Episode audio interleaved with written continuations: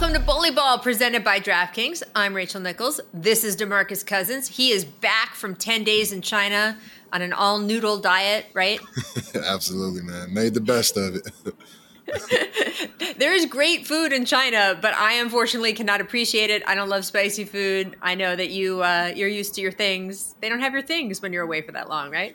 Nah, I'm a big fruit guy, but uh, for the most part, the, the things that I eat on a normal basis just wasn't the case in China. But uh, you know, I grew up eating a lot of noodles, so uh, made the best of it. You know, made it work out. So uh, glad to be back home and I can get back to my regular diet. So it is. we will not make you uh, eat any noodles on this podcast today. I promise. so you, you are good.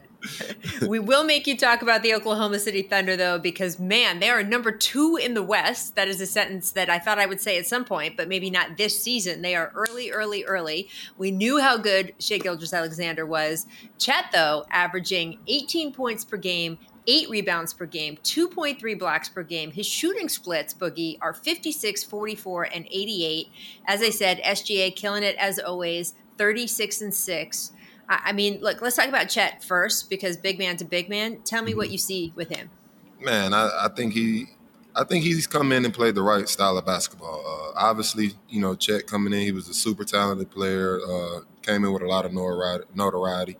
Um, super talented on both ends of the floor. I don't think he gets enough credit for how competitive he is as a player. Uh, yeah, uh, he accepts every challenge.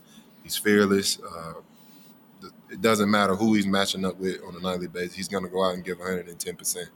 So, uh, you know, credit to him. And uh, I think he's playing the right style of basketball. He doesn't do too much. He's he's taking the open shots given to him. He plays within the system. He plays within the floor of the team. And, uh, you know, he's been a great anchor on the defensive end for this team. Uh, he's doing everything. He's doing everything correctly. And uh, I think he's also putting up a big case for rookie of the year. I mean, that's hundred percent. It's interesting, right? Because Victor Wembanyama still projects out as going to be the better player eventually, mm-hmm. but Chet is he's benefiting from that year that he sat because obviously you're still around the team. Even though you're injured and not getting mm-hmm. playing time you're learning how to be a professional.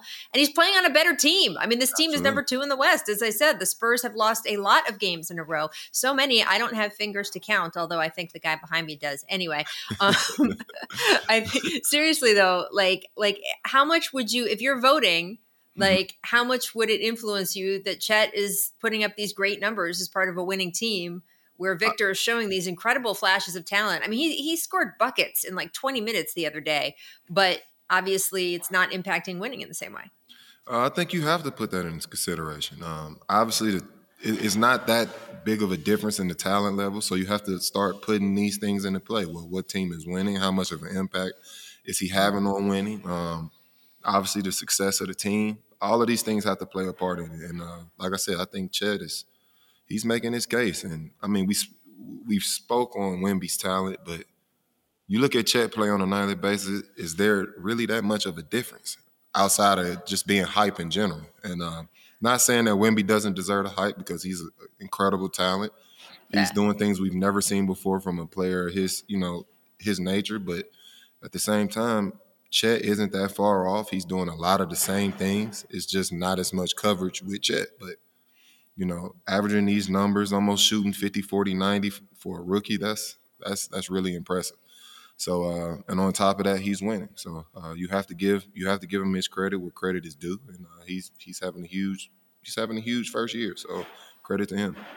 Yeah, and as you said, he's got a killer instinct. I mean, he definitely was not going into this year just you know giving away rookie of the year. He was like, yeah, you've you've heard of that French guy, but look at me, look right. at me, I love mm-hmm. it. And and his success and how good he's been has created an interesting problem for the Thunder. A good problem, good problem to have. I mean, they did such a good job. They made out like bandits in that Paul George trade. Mm-hmm. Um, you know, all of these deals along the way, the Russell Westbrook trade, they accumulated so many picks. And this coming up draft, they have four picks just in this draft. And they have a question now do you trade away some of those and try to get a win now kind of player because you've got pieces. I mean, SGA certainly has been super patient there. Mm-hmm. And I would love if I was the front office to reward him a little bit with like a little bit more firepower next to him. Or do you just keep drafting these great players? I mean, they hit again with Cason Wallace. Like they know how to draft there. These are this is the crew that obviously drafted uh, James Harden, Russell Westbrook, and Kevin mm-hmm. Durant all together. So clearly they could put together one of those kinds of teams just through drafting. Um, but I don't know. I mean, you're talking about guys who look like they're ready if they had one more big piece. What would you do? Uh, I think they're in the perfect position right now. Uh, I think they've what most teams look for is a core group, and I think they ended mm-hmm. up finding that. They have Jalen Williams, they have Chet, and they also have SGA, who's having a phenomenal year, and I think an MVP year. I think his name should be in that discussion as one of the top guys as an MVP uh, candidate this year. But I think the Thunder in a position where they have their core pieces. Now it's about filling out, you know, the pieces around and putting in complement players to help elevate this team to hopefully, you know, championship level. With those four picks this year, you absolutely get rid of them. You you can add a guy like Pascal Siakam that takes that team over the top.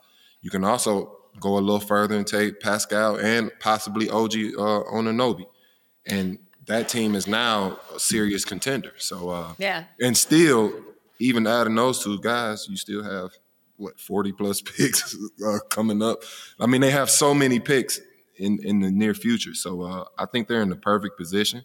Um, I think they're in a position now to start thinking, you know, championship. So uh, there, it's, it's perfect for the Thunder right now. It's just it's deciding on what they want to pull the trigger on and what pieces they want to add around those guys.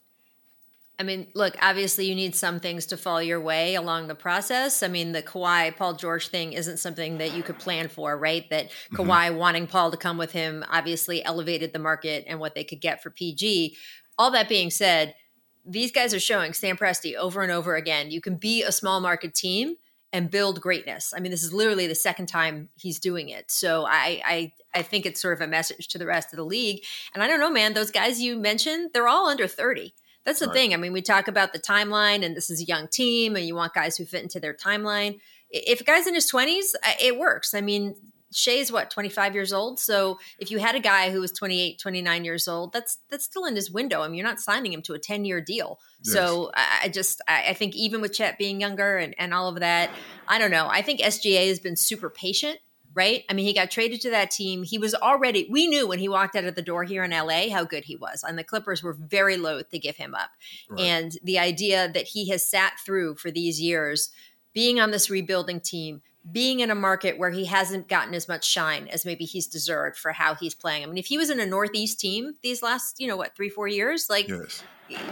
You'd be hearing his name more nationally than just with hoop fans. So Absolutely. I don't know. If I'm the front office, I want to keep him engaged. I want to keep him, you know, believing in everything here. I might, mm-hmm. you know, trade away some of those picks and try to try to get some win now. And that's kind of the other question about this team. So I'm not sure they're going to be number two in the West going in the playoffs, but how far do you think they could get? Even if they just stay exactly as they are this year, no more trades, like how far do you think they could get in the West? Uh, I think they're a playoff team this year. Um, yeah. Youth, youth is kind of the movement right now in the NBA. Uh, youth is winning games. So, uh, I, like I said, I think they're in the perfect position to make something happen. Uh, what those complement pieces can be, uh, as of right now, draft picks, having 40 draft picks can't win you games.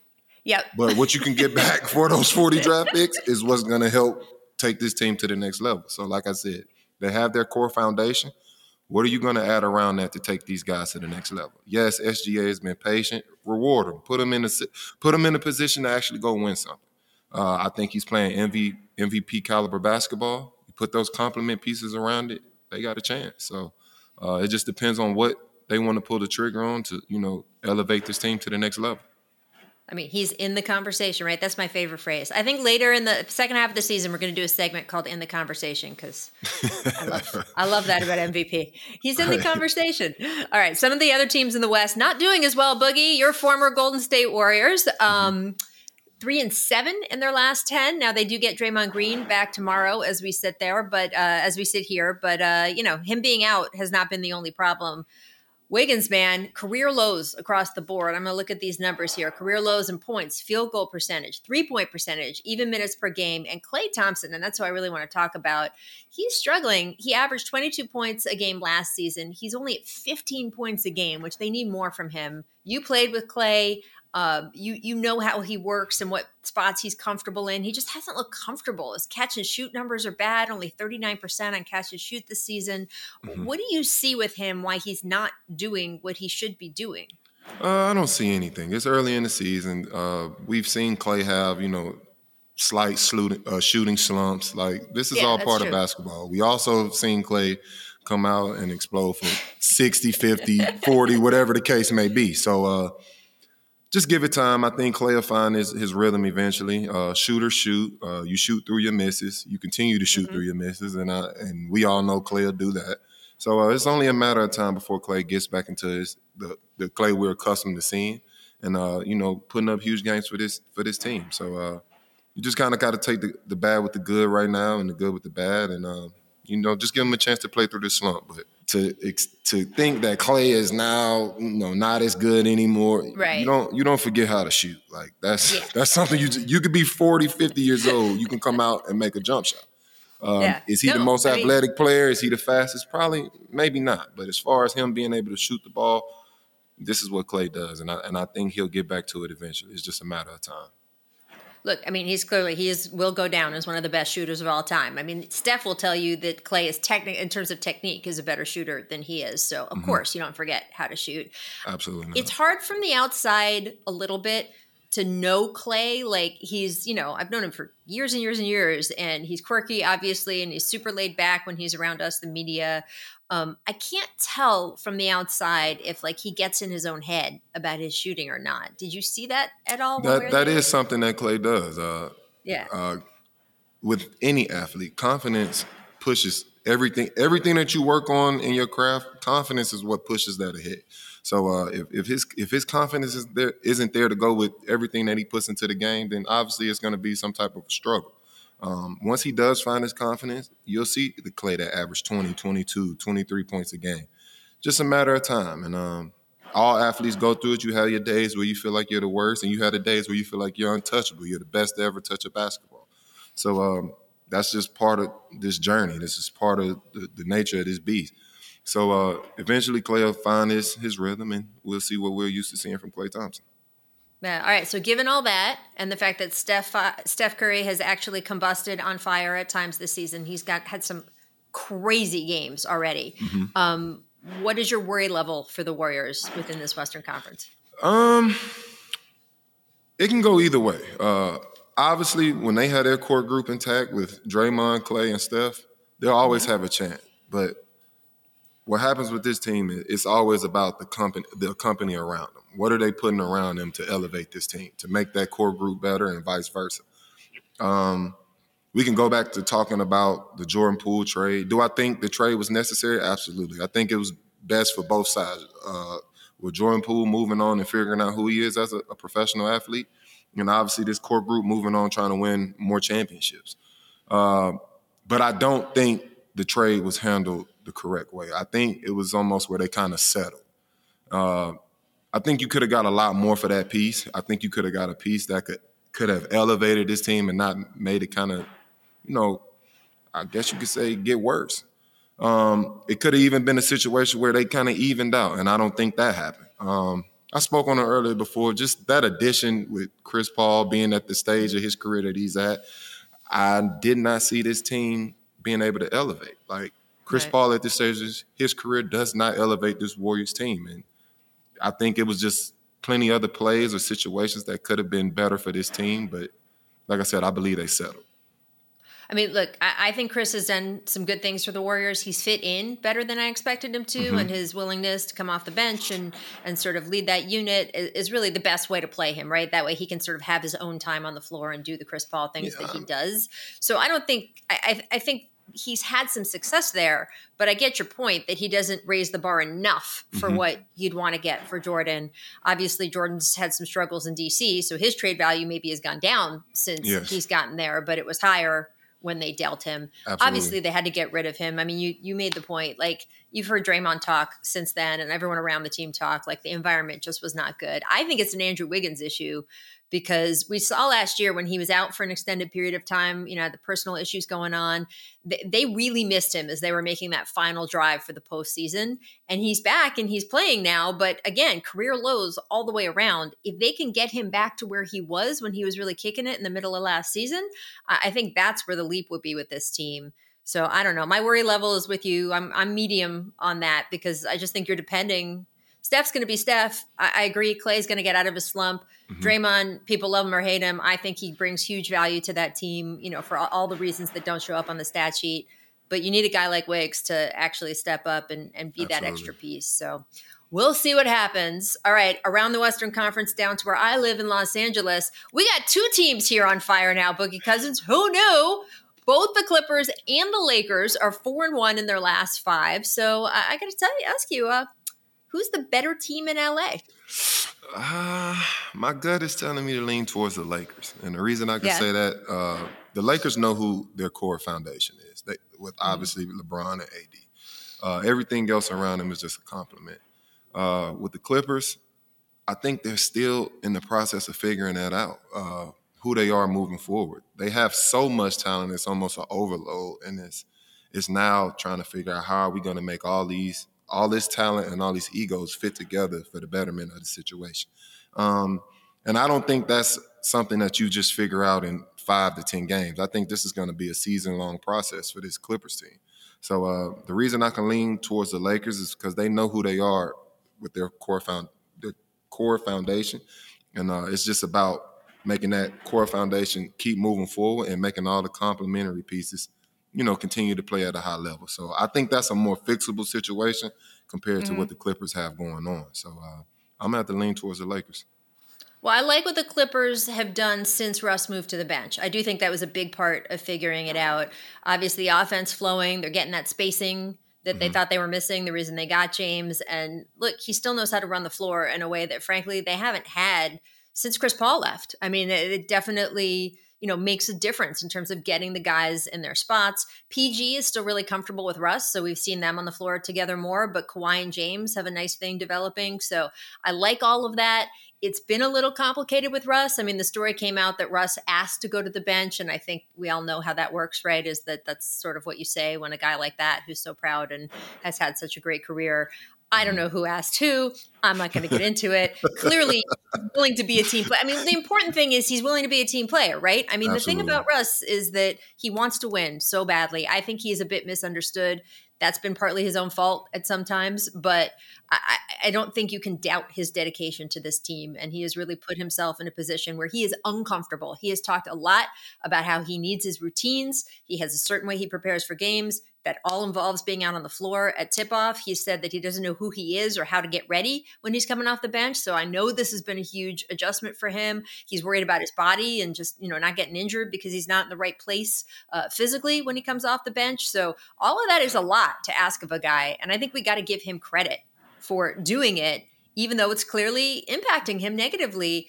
Right. His going through, he's played five games coming off the bench so far. That is the worst shooting stretch of his entire career, right?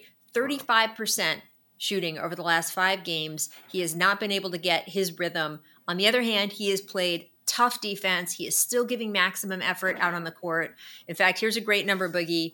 Uh, opponents are shooting less than 40% against him, which is the third best in the league right now. So I don't know. I just got to give a shout out to him and the fact that this is working a little better uh, mm-hmm. because he's making real sacrifices. His numbers are he down. Is. His playing time is way down, right? Yes.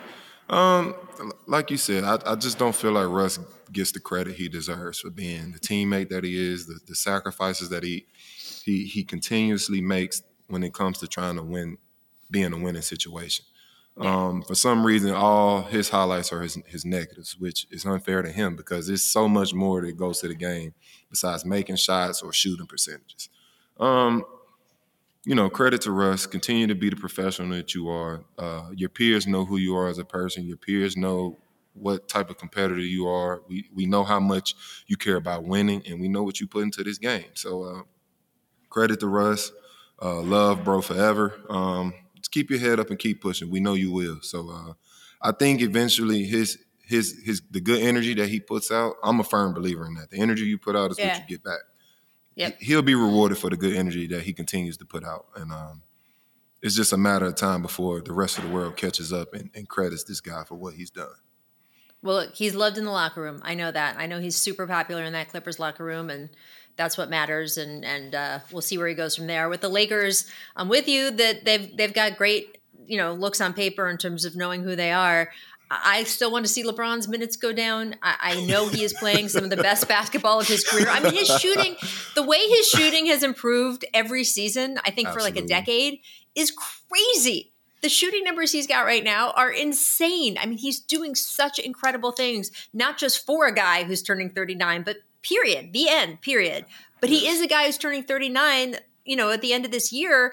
And if you keep playing him, so hard for so long at this point of the year, we are going to see the effects by the end of the season, and they clearly need him to still be LeBron James. Yes. So I don't know. That that's the thing I'm going to keep worrying about. I want them to get more help. I think this is a team, a roster that we are going to see some tweaks to, you know, before the trade deadline. Mm-hmm. So uh, we'll see. But I will tell you, in Los Angeles, after some doom and gloom at points around when I would like go to, you know, go to a bar, go to a coffee shop and hear people talking and people were not happy there are some happy basketball fans here, so that's good. All right, let's get to on the radar presented by DraftKings Sportsbook, the in-season tournament. It's, the games have been fun, but I'm, I'm into these games.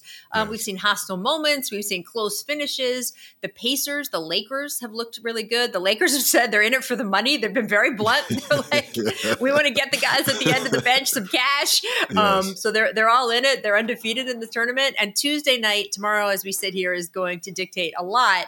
Um, but we do have the odds now from DraftKings on who is going to win it all. So I'm going to read those to you. The Bucks are the favorites, uh, mm-hmm. plus 280. Lakers plus 500, Suns next plus 600. They're in the same group, so that could get interesting. Uh, Kings plus 650, also in that group. Pacers 800 plus 800. Knicks plus 1200. I think our producer Dylan Dreyfus threw that in there. Um, Dylan, they are not winning the midseason tournament. I'm just going to tell you that now. And the Magic at plus 2000. And I got to say, I don't think the Magic are favorites to win the midseason tournament, but I do want to give them some credit. Seven straight wins, including wins against Indiana, Denver, Boston. They'd be number ranked number one ranked defense in the league. So mm-hmm. throw them in those odds. Absolutely. Who do you like to win the first ever midseason tournament trophy? Uh I'm a, I think I'm gonna have to lean towards the Bucks as well. Uh, obviously, yeah. with Dame and Giannis being your two go-to guys, I think they have a chance at winning any night. So uh, that's a tough that's a tough team to beat, regardless of what the situation is. So obviously, they they will be the favorite, but my sleeper team, I'm gonna go with the Pacers. Like, yeah, man. Pacers are playing incredible basketball. They're being led by the young guy Tyrese Halliburton. He's playing incredible ball. I think MVP caliber ball. My opinion. Um, mm-hmm. So I think they're a tough team to beat. Um, Miles Turner playing great basketball. He's turned it around, playing inspired basketball. Buddy Hield playing some good ball. Uh, the compliment pieces around them, they, they're just in a good flow right now. It looks like they have fun playing together. Um, they're they're playing inspired basketball on a nightly basis, and whatever their motivation is, obviously they're they're playing lights out for it. If it's the money, if it's just you know just being able to hold up the hardware at the end of at the end of this tournament, whatever the case may be, it's pushing them to a new height, and I, uh, and I like what I'm seeing from this Pacers team. Yeah, I think the Pacers feel that they've been overlooked a little bit. I know Tyrese Halliburton feels he's been overlooked. He feels like, hey, I should be in the conversation also. Again, mm-hmm. for the segment, in the conversation. Uh, Tyrese thinks that he should be on that national stage, and I, I think they are very motivated uh, to try to win. And and we do see with these midseason tournaments and soccer and Europe and everything, a lot of times, sometimes it's the best team in the league and they're the best team and they keep winning and they win the midseason thing and at the end of the year, the big trophy. But a lot of times, the midseason tournaments in different leagues, you see guys like the Pacers come and steal it because you have the teams, the elite, elite teams like the Denver Nuggets, they're focused on the end of the season. Whereas a team like the Pacers, they want to make noise in Vegas. They want to get this done. It'll be interesting. Um, it also depends on how much defense is required in these games. Yes. Um, the Pacers Pacers and Hawks last week had that game where I believe the team scored a combined 468 points. Um, okay, not that bad, still. Um, so, so uh, it'll be interesting to see what happens there. But but they got great energy, and I love it. And I'd like to see them in Las Vegas. I think that would be incredible. All right, this week we still got to get through the games this week before everyone heads to Nevada. So uh, let's take a look at the marquee games. Boogie, I'm going to read you a few. You tell me which game is jumping out to you as the one must watch. We got Thunder versus Timberwolves on Tuesday, which on paper you're like, oh, Thunder Timberwolves. These are the top two seeds in the West right now, right. as we sit here. I mean, that's incredible. So that that game is on Tuesday. On Wednesday, you've got Clippers and Kings, your old team, and and I got to say that rivalry is getting good, right? I mean, I, I like mm-hmm. how the Kings are nosing in with all these other teams. So you got that one, and then on Friday, Sixers Celtics. That is an age old rivalry and even higher yes. this year. It's the third meeting of the season, which is kind of crazy. I feel like they play every week right now. So there's already been a little bit of bad blood there. Um, mm-hmm. And you've got Nuggets and Suns on that Friday night also. So uh, of those games, who you got? What's the one you have to watch? Oh, man. I think I'm going to have to go for Friday's game with um, Sixers and Celtics. Um, obviously, yeah. you know, this Sixers team is a different team with losing James Harden and bringing in some new pieces. But uh, I think it's going to be a good test for them to see who they are as a team against top competition. Um, the Celtics team is a team they're going to have to go through in the East to, to hopefully get to a championship level. So uh, this is a big test for them. Um, Embiid is playing incredible basketball. Uh, I mean, he won MVP last year, and we and obviously with winning MVP, it's like how could this guy get better? And he's found a way to actually become even better.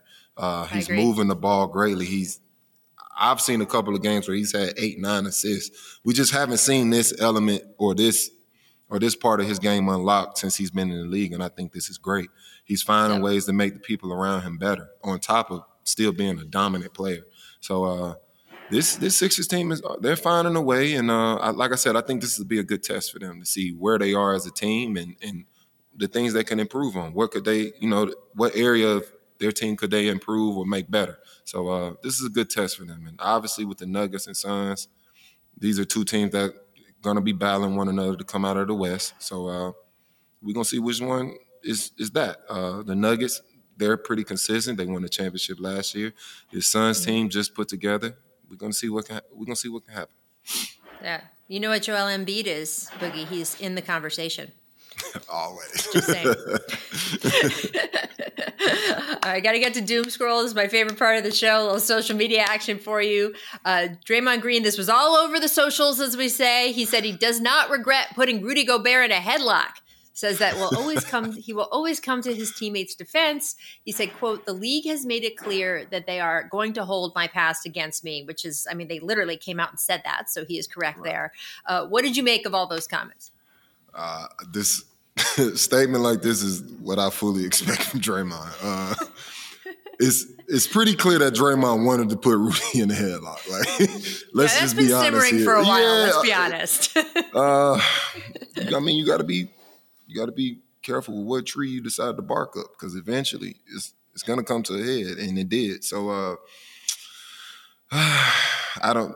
I, I, fully expect this from Draymond. Um, obviously it's going to get overlooked that he was defending his teammate, which I want in any teammate. I want I want my teammate to have my back at all times, regardless of who it is. So, uh, you know, Draymond won't get credit for being a good teammate. It's obviously going to be viewed in a negative light. Uh, his past is going to be held against him because you know Draymond continues to have these type of incidents. So uh, you know something league, about that, Boogie. yeah, I do a little bit, but the league is going to hold it against him. They're never going to give him the benefit of the doubt. And as far as showing him any grace, that's just non-existent. So uh, yeah, that's just the territory that he's in right now. So. Hundred percent. I mean, look, it's interesting. We just saw it too with Scott Foster and Chris Paul like that you, you can't escape the past of what all the other stuff that's gone on there right? And so whether it's you know officials being too quick to call a tech on you boogie because like they're like oh well that's his history that's right, what we're doing. right. or whether it's you know Draymond with uh, some of the things that he likes to do. Mm-hmm. um, I, I, think we are seeing all that come into play.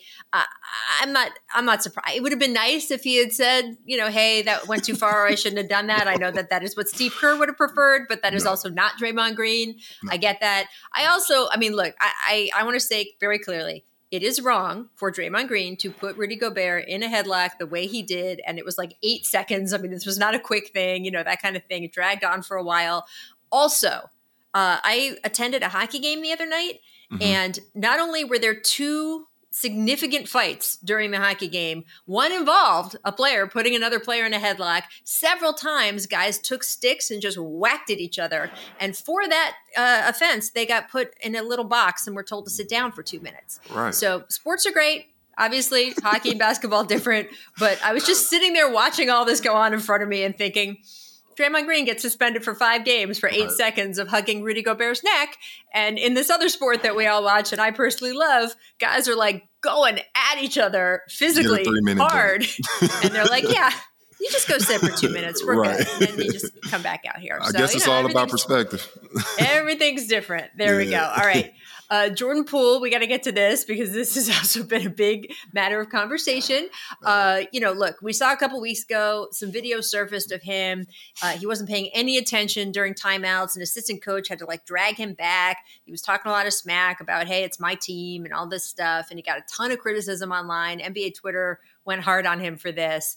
Uh, then suddenly, we saw a video of him the other day, and he is so locked in during this timeout, you would think that someone had like the winning lottery numbers in front of him. It was unbelievable. So, my question is do we think that the reaction he got, uh, you know, all the you hear about it, right? As a player, if that's all over NBA Twitter, you're going to have people sending you the tweets people mm-hmm. are knocking off, and you're going to have guys texting you. Do you think this is a result of the fans getting on him the way they did? Uh, I'm not really sure what it's a result of, but regardless of what it is, I'm okay with this. This is this yeah. is showing that he can't hold himself accountable. He's realizing that he has been bullshitting and he has been everything that we we wanted to see from Jordan Poole, you know, taking that huge step, you know, we kind of compare his situation to James Harden of the past. Like this is his chance to become this superstar in the league. He's done the complete opposite of that since he's joined the Wizards. So uh, obviously, it's been he needs a little humbling. He needs to come to reality and realize like this situation is a lot more urgent and severe than he thinks. It's not just about going out being flashy, you know, shooting turnaround threes before they go in. Like all that's cool, but at the end of the day, like they put you in a position to be a franchise cornerstone. And these are the responsibilities that come with it. You have to lead a certain way. Uh, you you can't go out there and just talk the talk. You also have to walk the walk, like obviously. So um, you know, this is, you know, a little humbling for Jordan Poole, but I think this can also help put him back on track, put him, put his mind in the in the space that it needs to be in to lead this Wizards team. And, you know, he has to realize this shit is a lot harder than just, you know, making baskets. Yeah. So um yep. whatever it takes to, you know, help get him on track, but that small clip of him being locked in on the bench paying attention compared to what we saw couple of weeks mm-hmm. prior, I think that's an improvement, and I'm okay with that. So uh, he does realize that he has been bullshitting, and like I said, he can get back on track and help lead this Wizards team. Yeah, I'm sure it's it's been more than NBA Twitter. I'm sure Wes Unseld Jr. has had a couple words for him as well. So uh, we'll see. We'll see what he gets. We'll see where he goes. Mm-hmm. Um, this story is crazy, Boog. I, I, literally had to read this twice. Uh, SGA the, the quote in the New York Times is Shai Gilgeous-Alexander, dream house turned into a nightmare. That's the headline. Here's the deal. So in May, he bought a $6 million dream house in Toronto, right? From mm-hmm. Canada. You know, this is it. This is the house he's going to raise his family in. This is amazing. You know, finally made it. You know, your big contract, you buy the house. This is it. Two days after he moved in, menacing visitors began to appear at the house looking for the previous occupant of the house.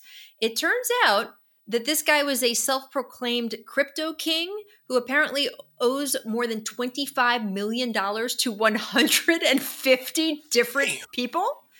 And they're all looking for him. And they all think he lives there. And apparently, they're not playing around because when he did live there before the house got sold to SGA, someone came, kidnapped him, tortured him. There's photos of him after he was released. Uh, he is like totally, his face was basically rearranged. Um, and now there's more guys coming to the house looking to do the same thing. But instead of this guy answering the door, it's like SGA and his wife. I mean, like, you don't want that, right? You don't want, you don't want that showing up at your house if you're trying to raise a family there or anything else like that. Um, and at no point during the sale did anyone tell SGA or his group that who used to be in the house? So they had right. no idea that this was going to happen. They basically packed up and left. So right. now they're trying to reverse the sale and they're going to court mm-hmm. over it. That's nuts, though, right? That, that's pretty crazy, and um, I think he's definitely taking the right steps. So I would definitely get some lawyers involved. Like, it, it might be time to sue some people. Like, you gotta get to the Sopranos involved. My yeah, Lord. that's a that's a scary situation, and uh, I hope that works out in his favor and his family's favor, and hopefully they can get to a place where they're comfortable and able to, you know, raise their family and leave, live in peace. But um, that's definitely a scary situation. I don't wish that on anybody. I mean, look, obviously, even if you're home, you don't want that going on. But especially if you're a pro athlete and you're on the road a lot, like that's that that's just not okay. Like that's right. that's bonkers to me. Yes. Um, I also don't know how you can owe 150 people more than 25 million dollars collectively, but I guess if you work yeah. really hard at it, Dude was definitely into some janky business. So yeah, that's that's that's a different situation. I just want you know most fans out there are not buying homes for six million dollars, but uh, it's not all it's not all the sweet life people. Apparently right. things go wrong for them too. So I don't know. All right, a nicer story. Victor Wembanyama, as we know, has been. You mentioned the hype around him. I mean, everybody wants a piece of what they think is going to be this incredible NBA legendary story. And his first game worn jersey just went up for auction. It sold at Sotheby's for seven hundred and sixty-two thousand dollars for one jersey. That cracked the top five ever. I mean, that's that's what's bonkers. Think about all of NBA history, all the jerseys that have gone on the memorabilia market, all of that stuff. This became number five. Number one, Michael Jordan's 1998 game fi- uh, NBA Finals Game One jersey. Right. I want to know what that last game where he hit the shot, but anyway, yeah. that he probably has that one at home. But yes, Michael Jordan's 1998 NBA Finals Game One jersey that went for 10 million dollars. So nuts, but understandable. Wilt Chamberlain, his 72 NBA Finals jersey, that Lakers jersey went for nearly five million dollars. Kobe Bryant had one that went for like a little over three and a half million dollars, his rookie jersey. But the fact that Victor Wembanyama is in that conversation now, in the top five, those names Michael Jordan, Wilt Chamberlain, Kobe Bryant, and LeBron James. That jersey also is in the top five. And now Victor Wembanyama. I mean, that's where we already are with this guy. Man, it's just, it, it's, you got to credit his talent. I mean, obviously, obviously, these people believe in this young kid's talent. They believe he's going to have an incredible career. Nearly I believe that as well. Dollars. I don't know if you had to, if you think about who your like loves were growing up, like who your favorite players were. If you could, if you could have one jersey from one era or one particular style of jersey from one player, who would you shell out some money for? Oh man, uh, I was actually lucky enough to get that jersey. I have a, signed Bo Jackson jersey, so uh, I'm Seriously? a huge Bo Jackson fan. Yes, uh, Alabama guy, so I'm, I'm yeah. big on all my natives from Alabama. So uh, I know the feeling, but I'm gonna be honest, it definitely wasn't this. Did it cost right. you a million dollars? Nah, no. not not no? even close. So it was actually gifted to me, like thankfully. See, there you go. Yeah, so but to come out of my pocket, to, I, I don't, I don't know. I don't know. yeah. well, I'm sure Bo Jackson's a fan of you too. So again, you all you Alabama guys got to stick together. Absolutely. Um, yeah, I, I, just shudder to think if Wemby's in an NBA Finals, if if already uh, his rookie year jersey is nearly a million. We'll see. We'll see what happens. Uh, all right, Boogie, we'll leave it there. You guys can catch all the episodes of Bully Ball on YouTube, Showtime Basketball's channel. You can also get it wherever you get your podcasts. Uh, give us those five star reviews; those help us in the algorithm. I'm not ashamed. I'm going to ask for them. I'm not going to be like, oh, I'm too cool for it. No, I am asking you. Go give that five star review because that Absolutely. will help us out. Spread the love. Spread the love of Bully Ball. We will be back next Monday. Thank you, Boogie Cousins. Thank you, Rachel.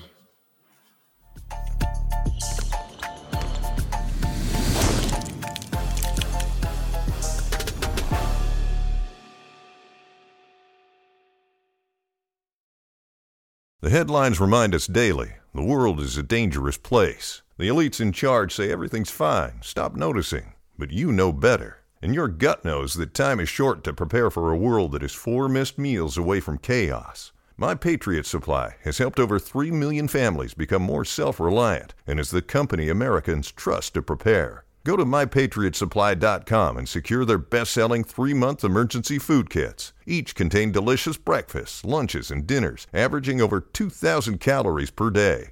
Secure at least one food kit for each family member. For a limited time, save $200 plus get free shipping on all their Ready Hour three month emergency food kits.